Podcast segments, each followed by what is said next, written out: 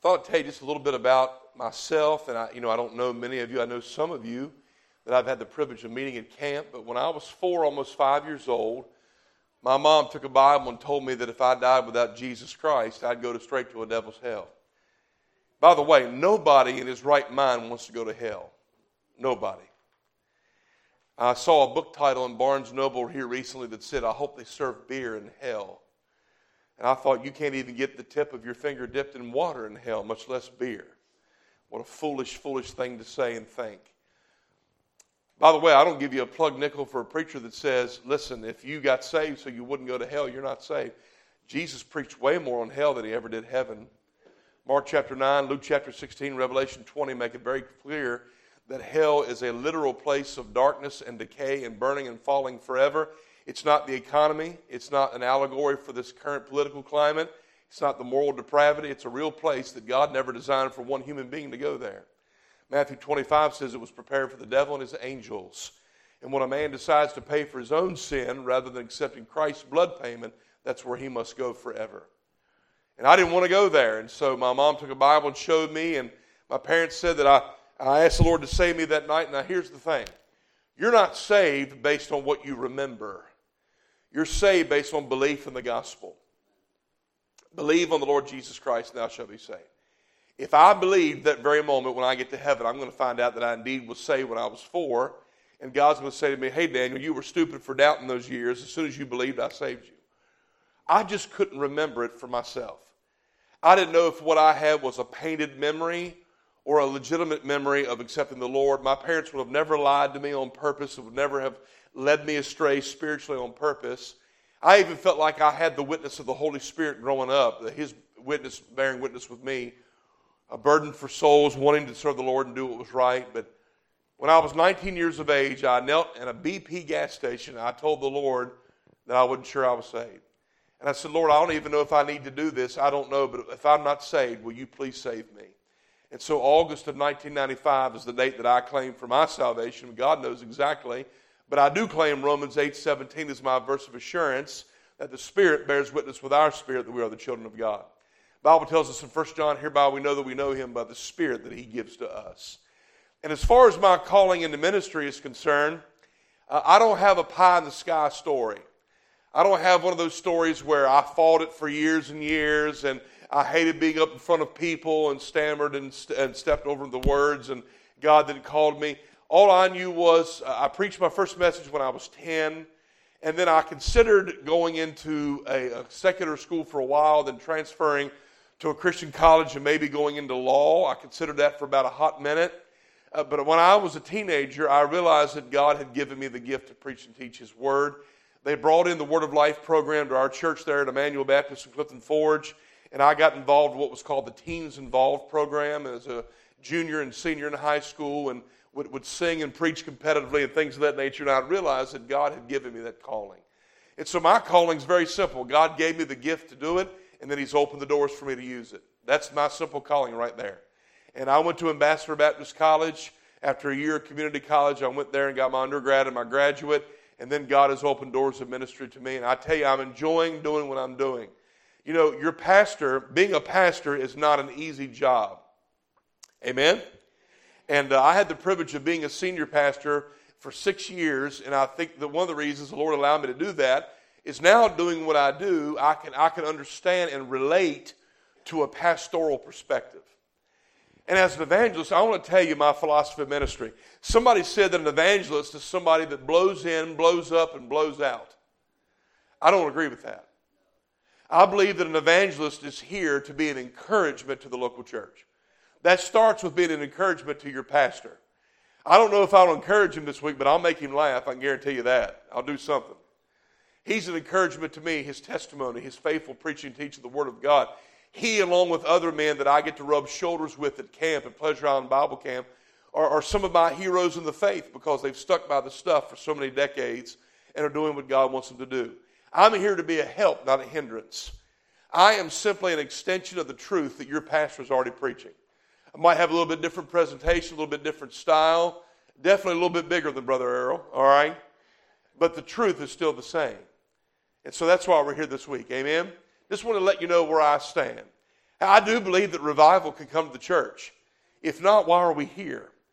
You know, now listen, some people say, well, we had a great revival service. We saw 20 people saved. Don't misunderstand me. We want to see people saved this week. As a matter of fact, I plan on hitting the gospel Tuesday night really, really hard.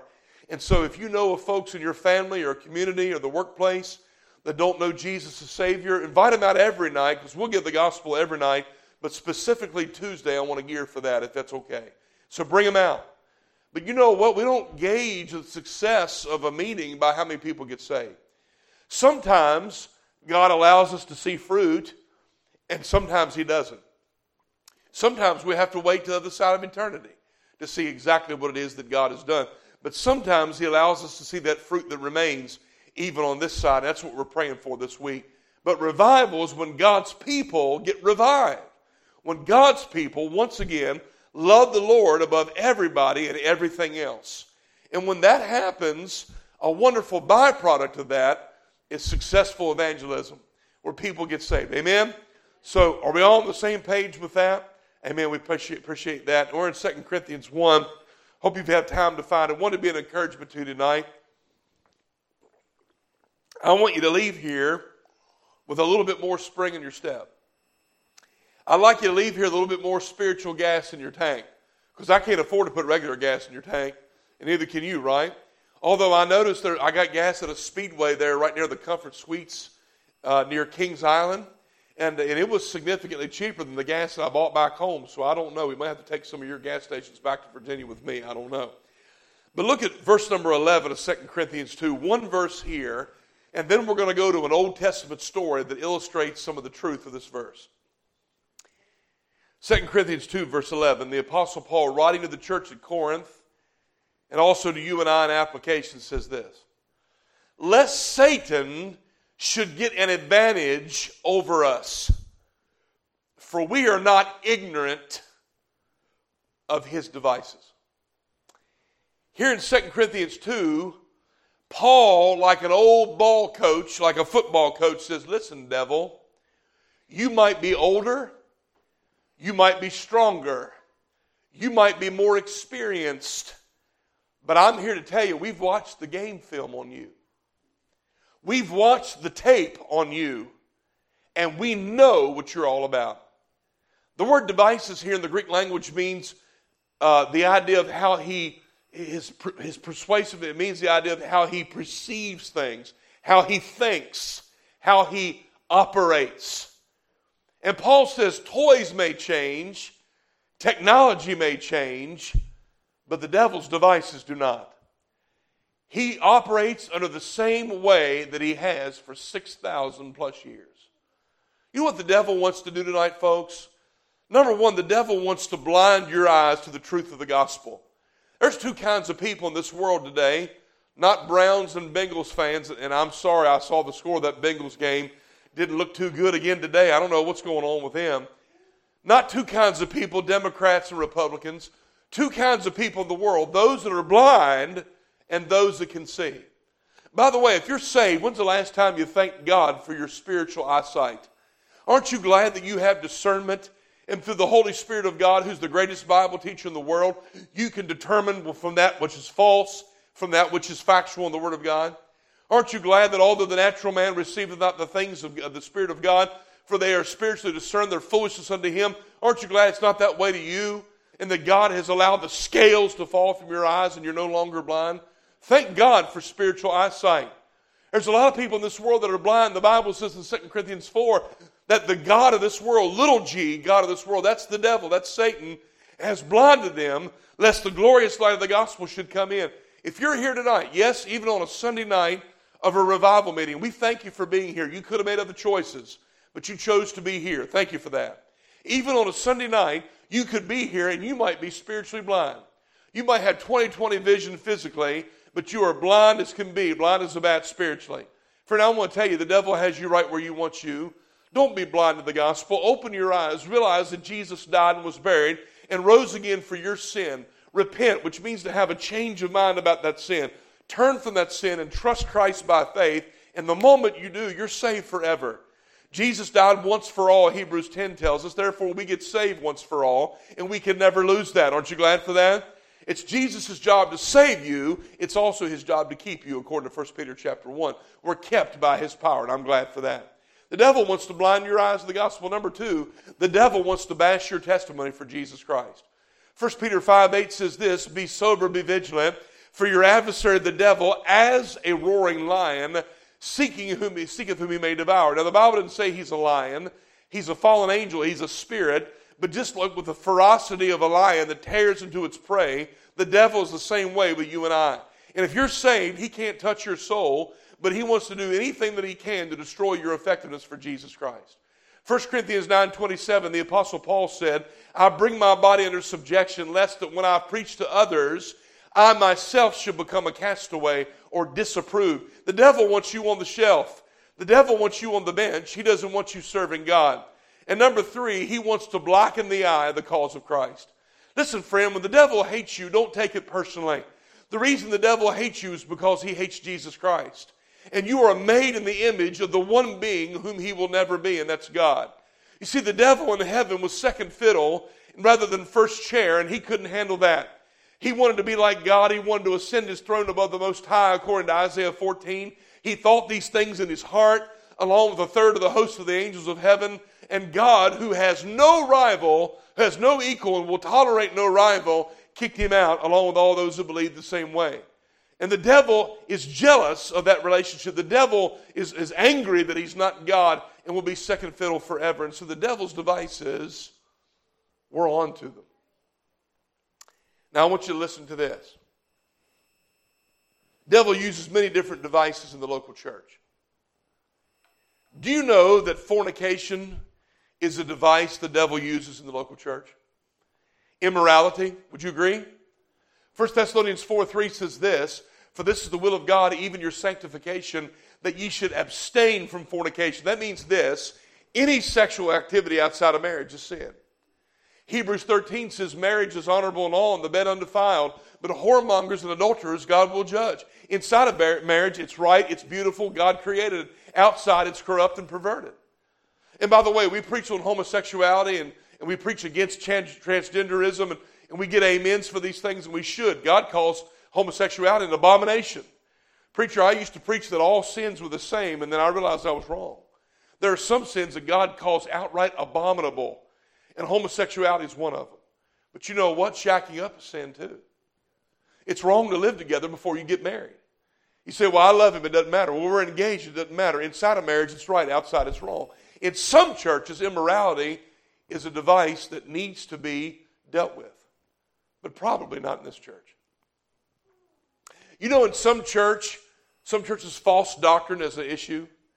The Bible says in Peter that there are, are wolves in sheep's clothing that come in uh, denying the one that bought them, bringing upon themselves swift destruction.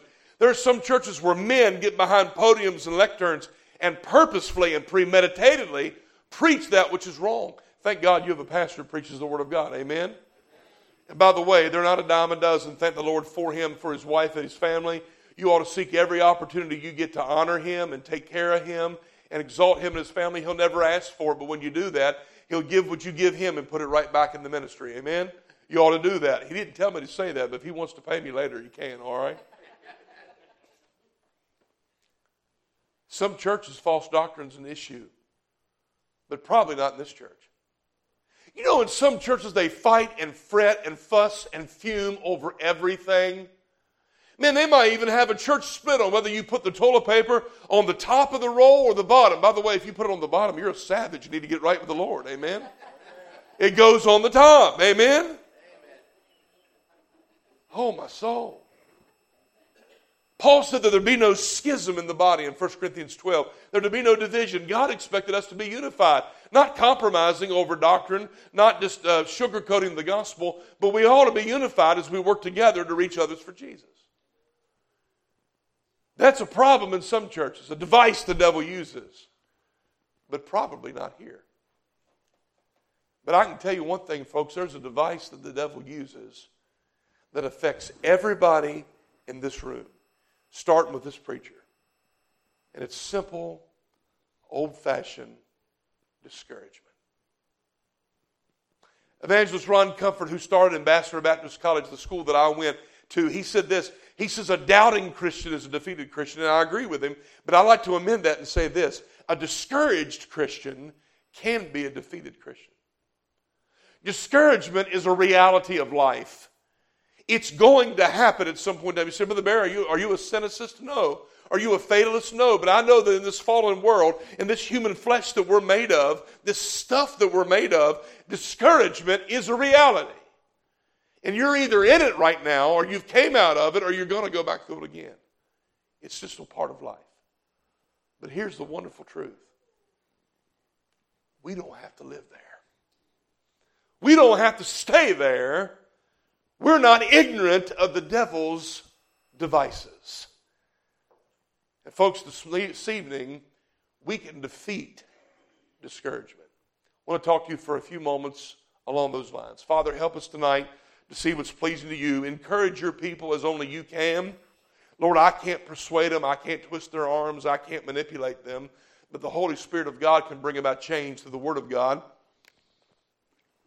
And we ask for that tonight. Lord, if there's somebody here tonight that isn't saved, they've heard the gospel that Jesus is the way, the truth, and the life, please save their souls. For that believer not living for you, Lord, the most encouraging thing that they can do is repent of that rebellion, of that sin, confess it, forsake it, and get right with you.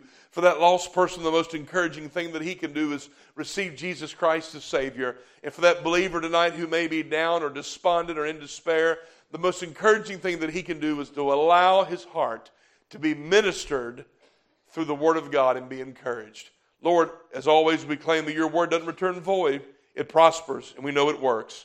And we ask you to do that in Jesus' name. Amen. Well, take your Bible and turn to 1 Samuel chapter 30. We're going to fly through this tonight. 1 Samuel chapter 30, I think this is a story that illustrates what we discussed in 2 Corinthians chapter number 1. This is a story about David. I never turned down an opportunity to preach about David. Told you this morning he's my favorite Bible character. You know, we have preconceived notions about how our Bible characters look. I picture David as dark hair and a dark beard, maybe as he became king. But the Bible says he was a ruddy youth, which means it's very possible that he was a red haired Jew. We'll see one day when we get to heaven. I'll get to meet him, though, because he's there. A man after God's own heart, a man who, although not perfect, a man who blew it spiritually many, many times, but yet he viewed the world through the same lens that God did. He was sensitive towards sin, especially his own. And when God looked at him, he saw the flawed version of himself, yet still said, Here's a man after my own heart. That's a wonderful testimony. I can't think of having a better testimony than that. Here in 1 Samuel 30, uh, David is still on the run. He's not yet the united king of Israel, although God has given it to him. He still has a green eyed monster in the form of a man named Saul that's chasing him. Now, Saul has so eaten up with jealousy and rage that he's become a maniacal murderer. By the way, it's a wonderful study in wasted potential with King Saul if you ever get a chance to do that. And the David even said, he said, there's but one step between me and death, looking over his shoulder. And now he's pulling double agent duty for the Philistines. He's pretending to be an agent of the Philistines while he's hiding out there. And the king of Philistia has given him a city called Ziklag where he and his entourage can live as they do things for the Philistine army.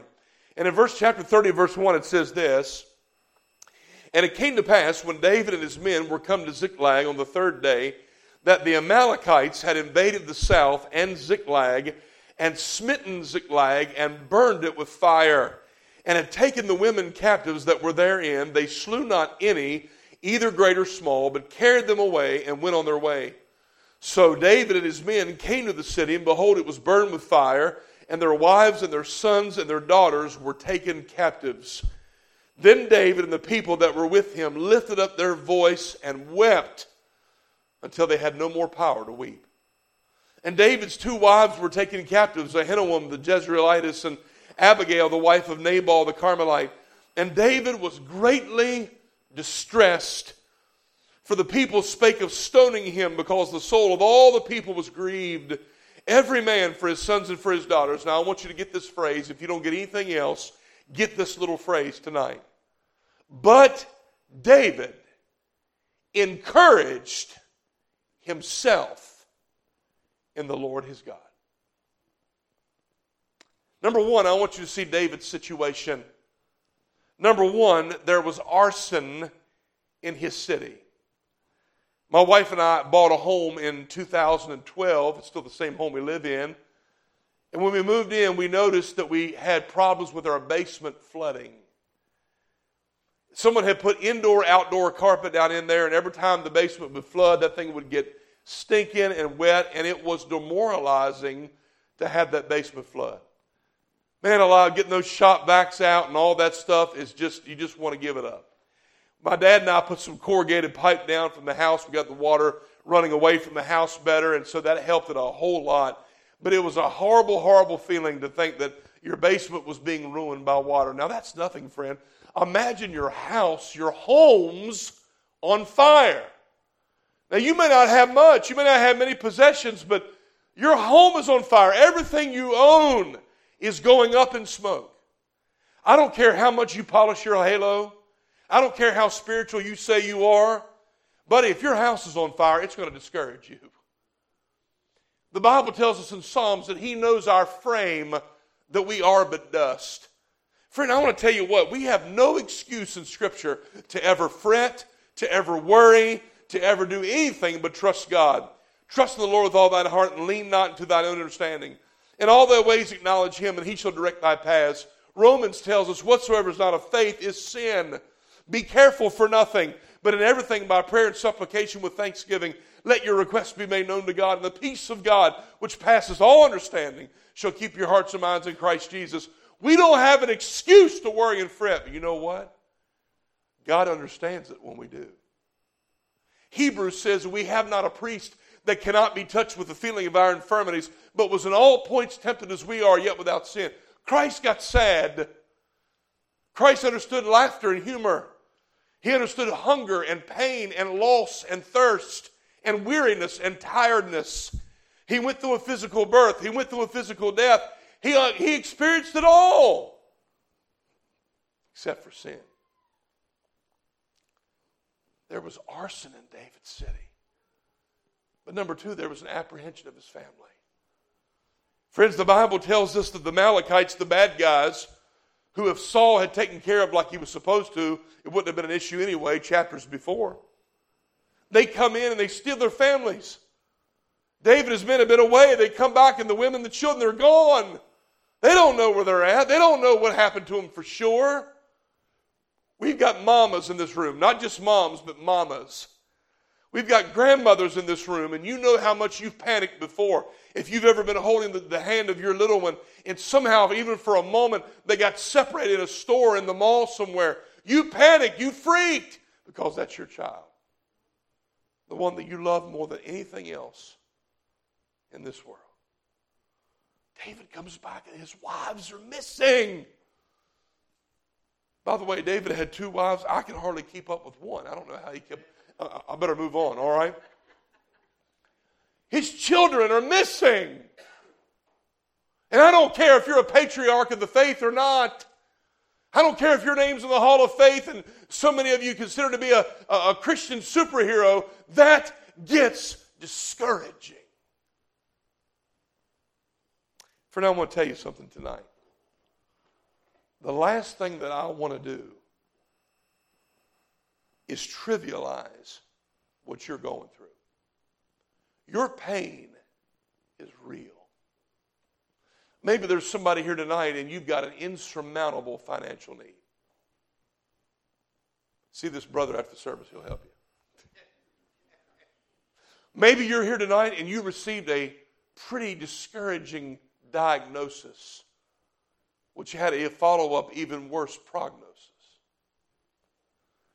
Maybe you've got a family member that you've been praying for to be saved for decades, and their heart seems as hard and adamant as it's always been. Maybe you got a family member and there's a bridge that's been burned and you don't know and see how that's ever going to be restored. Maybe there's a Christian in your family who hasn't darkened the doorsteps of a church in 20 years and you've been praying till you're blue in the face to get a hold of them and bring them home. Friend, whatever you're going through, it's real. But I want to remind you that nobody ever went through what Jesus went through. John 19 30, it is finished, and hallelujah for that. John 17, I've finished the work you've given me to do. I've glorified you. That's true. Oh, but what Jesus had to go through to get there. We will never fathom what Jesus truly went through through us. And by the way, I'm glad I don't have to fully understand it in order to receive it. Amen? It wasn't just the torture, which was the worst ever.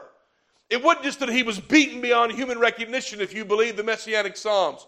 It wasn't just that his visage was so marble that any man, you couldn't even recognize what they did to him. And that's before the cross. It's that he was separated from his Father. And for the first and only time in eternal history, there was not perfect fellowship between God the Father and God the Son. As Jesus not just bore, as Pastor Earl told us rightfully, became sin for us. He became the thing that God the Father hated and couldn't look on. And Christ suffered hell for you and for me for six hours on that cross. That's the worst day ever. But we go through discouraging things. Excuse me, I dropped something. We've seen David's situation. Now, number two, I want you to see David's sorrow. The Bible says in verse number four Then David and the people that were with him lifted up their voice and wept until they had no more power to weep. Have you ever cried until the tears wouldn't come anymore? Who gave you your tear ducts? Who gave you the ability to emote? There's a little verse in my Bible, John 11 35, that if you have five verses memorized, I guarantee you that's one of them, that says, Jesus wept. That's profound, friends. That speaks volumes about our Savior, doesn't it? Sometimes the tears come. The psalmist said, put thou my tears in thy bottle. 1 Peter 5 7, casting all your care on him, for he careth for you. The psalmist says, This righteous man cried, this poor man cried, and the Lord heard him and delivered him out of all of his troubles. Sometimes we cry. Number one, this is a good old fashioned southern word tonight, all right? Number one, there was bawling. Look in your Bible. It says, and the David and the people that were with them lifted their voice and wept. They didn't just have a, a tear or two running down their cheeks. The word means to bemoan. It means to wail. There was wailing and crying and ah, crying out to the Lord. Our families are gone. Everything's on fire. What is happening? There was bawling, but number two, there was a binding. The Bible says that David was distressed he was bound. Kind of like that rock in a hard place again. By the way, friends, just because the word pastor is in front of somebody's name, or evangelist, or missionary, doesn't mean that discouragement doesn't come. Elijah got to the point where he said, Lord, just kill me. Jonah wanted to die when he saw God spare the Ninevites. Bible says Elijah, who was one of the boldest and most brazen preachers ever, he get kicked out of a lot of independent Baptist churches today. The Bible says he was a man subject to like passions as we are. There was bawling, there was binding, but number three, there was blame shifting. It says, And David was greatly distressed, for the people spake of stoning him because the soul of all the people was grieved, every man for his sons and for his daughters. But David encouraged himself the Lord his God. You know, sometimes when we're grieving, we say and do things we shouldn't. Sometimes when we're grieving and we're hurt and discouraged, we blame others for things. Man, these men would have given their lives for David 15 minutes ago. They were his bodyguard, they were his entourage. This is the king of Israel, the chosen one. And now they're grabbing rocks to bash his skull in because something went wrong. Friend, I want to tell you something tonight. I hope this will be a help to you. There are people in here that are older than me and wiser than me, and I don't pretend to have all the answers, but I know this is true because it's in the Bible. Whatever you're going through, please don't blame God. Please don't blame God. I don't know all the reasons why God does what He does, and neither do you. And by the way, He's not obligated to tell us. I'll give you a $10,000 check, which I cannot cash, if you find one place in Scripture from Genesis to Revelation where it says that God is obligated to explain Himself to us. Sometimes we find out, but sometimes we don't. We sing the song, we'll understand it better by and by. And I know this, I don't know what I'm going to know when we get to heaven, but I'll know everything I'm supposed to know. I'll have a glorified mind, and God will explain what we're supposed to explain, and maybe some of it just won't even matter. Amen. The Bible says, put away bitterness. Hebrews says, don't allow a root of bitterness to spring up, because many there be have been defiled by it. Don't blame God, friend, but I want to tell you what. I always know what, why He doesn't do what He does. He's never unjust. He's never partial. He never makes a mistake.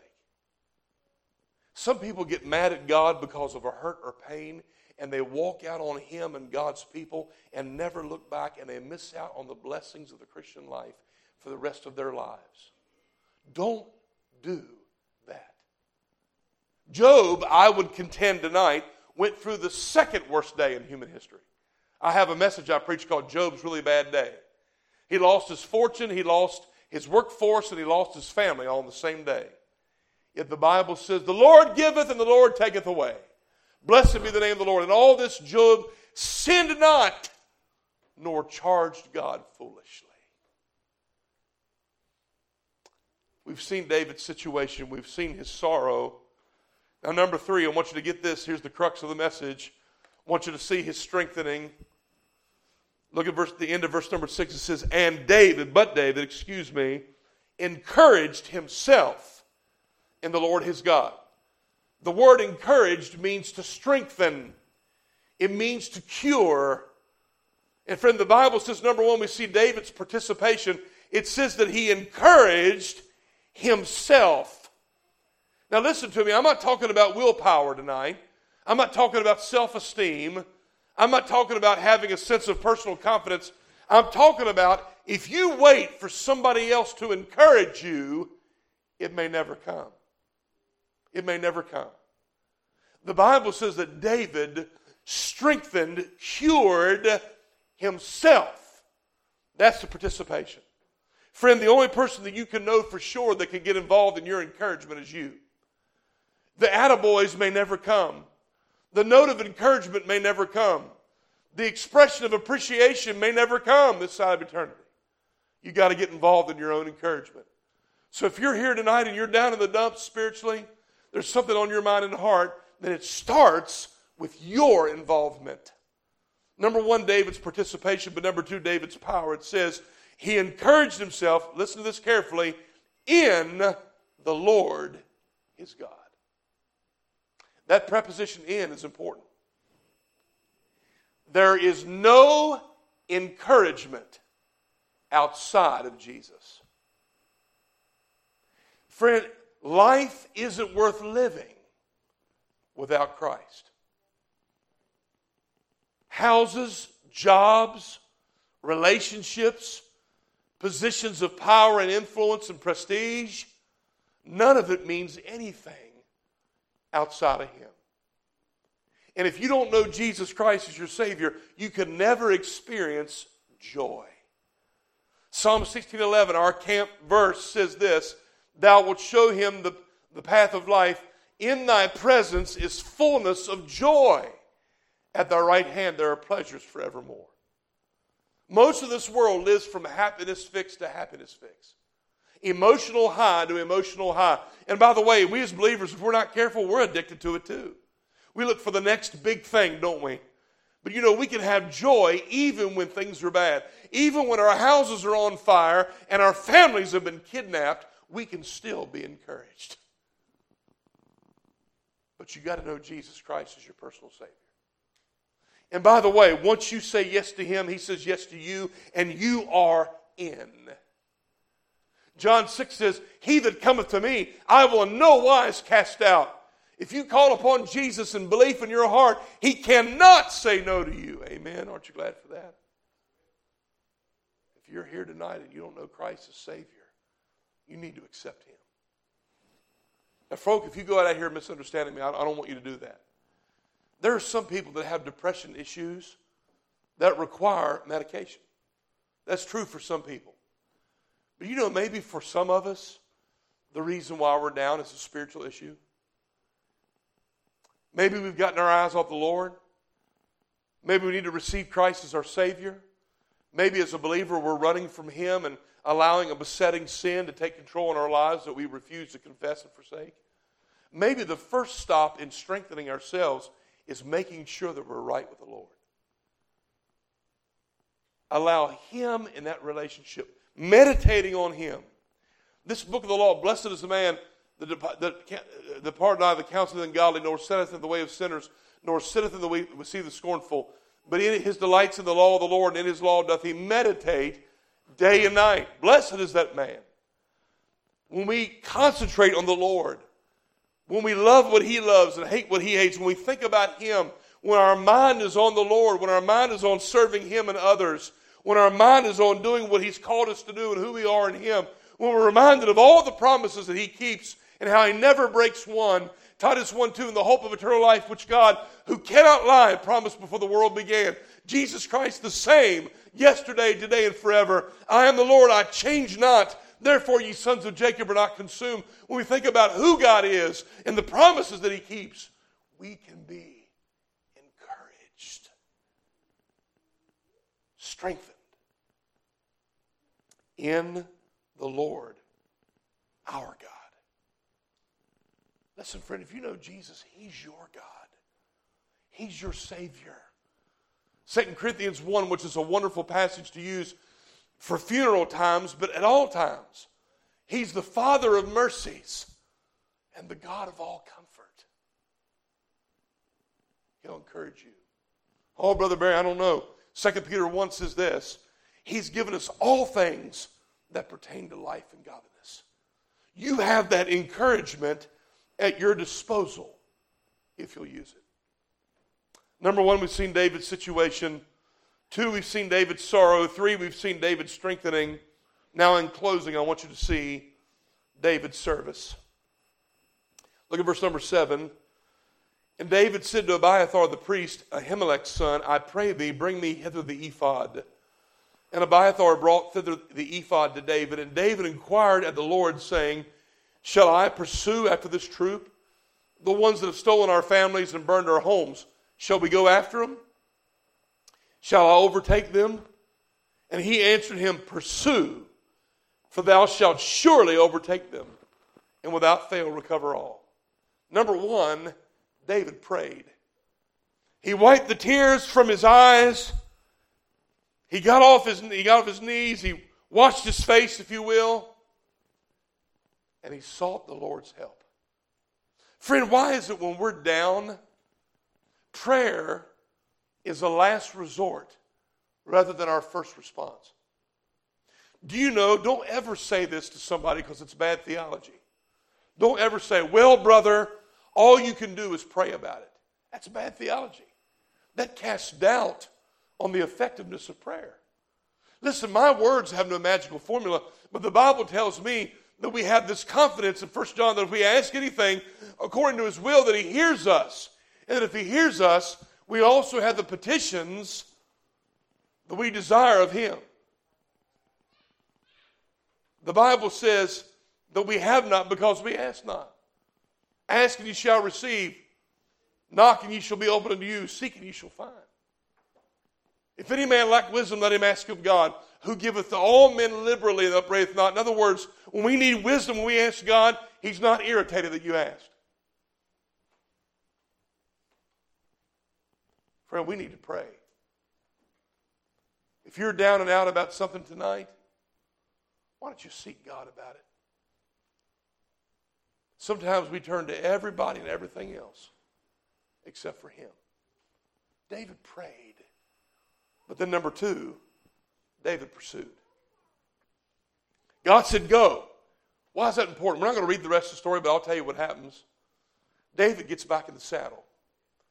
David starts doing what he does best, and that's mopping the floor with bad guys.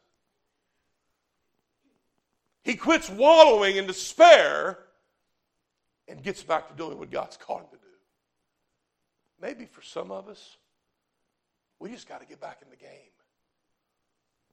Maybe you still come and sit in a pew, but when's the last time that you really got involved here at Sugar Valley? Is there a ministry and the Lord is knocking on your heart's door about that? Maybe you need to start putting others in Christ once again ahead of your own problems. Philippians 2 says, Let each esteem others better than themselves. Look not every man to their own things, but the things of others. Let this mind, this mindset, this attitude be in you, which was also in Christ Jesus. Christ laid aside everything for the will of the Father and for his love for us. Somebody once said that joy is Jesus, others, and you. In that order. But we got it backwards, don't we? So many times we live by Yaj. That's not even a word. You, others, Jesus. David said, Lord, what do you want to do? And God said, pursue. And David said, I'm fine. Rest of the story, there he goes and finds the Amalekites dancing it up, man. Having a big party. Whoa, we mopped the floor with them. You see that house on fire? Ha ha. See how their wives and children screamed as we took them kidnapping? And David mopped the floor with them all day long. And God gave him back everything that he lost. Every wife was returned, every child, and even the spoil.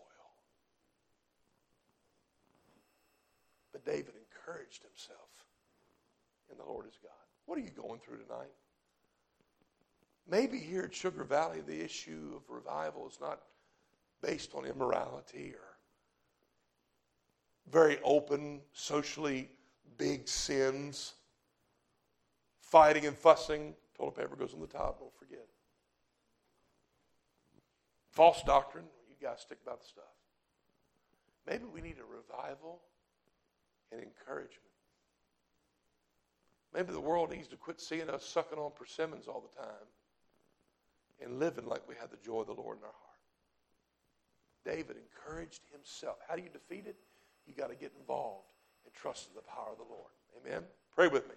Heads are bowed, eyes are closed tonight. And you've listened so well. Thank you for that. Makes the job of the preacher so much more enjoyable. When folks listen, you're right with me. You're to be commended for that. Heads are bowed and eyes are closed. I want to ask you a couple questions tonight as our dear pianist begins to play. Appreciate her doing that.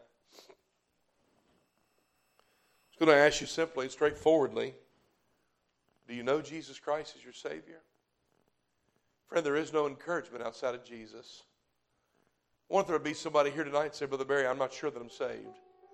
I don't know that Jesus is my Savior and that God's my Heavenly Father, but I'll tell you what, I'm concerned about it. And I'm burdened about it to the point of where I want you to pray for me because I'm not sure. Friend, if you're here tonight and even on a Sunday night crowd and you're not sure that you're saved, would you raise your hand so we could pray for you? Anyone like that at all? Here's my next question addressing Christians. Have me say, Brother Barry, I have been discouraged. I've had my eyes on myself and my own problems, and God has convicted me tonight that I don't have to live there. I don't have to stay there. It can be defeated by encouraging myself in the Lord my God. God spoke to my heart tonight. I am in need of a revival of encouragement. God convicted me tonight. If that's you, would you raise your hand? Anyone like that? Amen. All over the place. Friend, there's an altar here open. Nothing magical about an altar, but there is an accountability to it. There is a reality to it when we come and pray and leave our burdens to the Lord. This altar is open for you. I wonder if there'd be a believer here tonight and say, Brother Bear, there's a sin issue in my life that I need to confess and forsake. As a believer, we don't get saved again and again. As believers, we confess. We agree with God about our sin. We say the same thing about it that He says. And we forsake it. We have a heart attitude that we don't want to do it anymore. And when we do that, even if we do it over and over, Jesus forgives us. The relationship never changes, but the fellowship's restored. Is there a believer here tonight said, Brother Barry, I have been discouraged because I've been allowing sin to rule in my heart? And God spoke to my heart about that. I need to do business with Him tonight. If that's you, would you? Yes, sir. Amen. Thank you for that. Hey, I don't know what it is. I don't need to know. I don't know what to know. Whatever it is, confess it to God. bitterness, anger, lust, laziness, whatever it may be, confess it to God. He'll forgive it. The blood of Jesus Christ cleanses us from all sin, the Bible says. Jesus saved you even though he knew what you would do years later.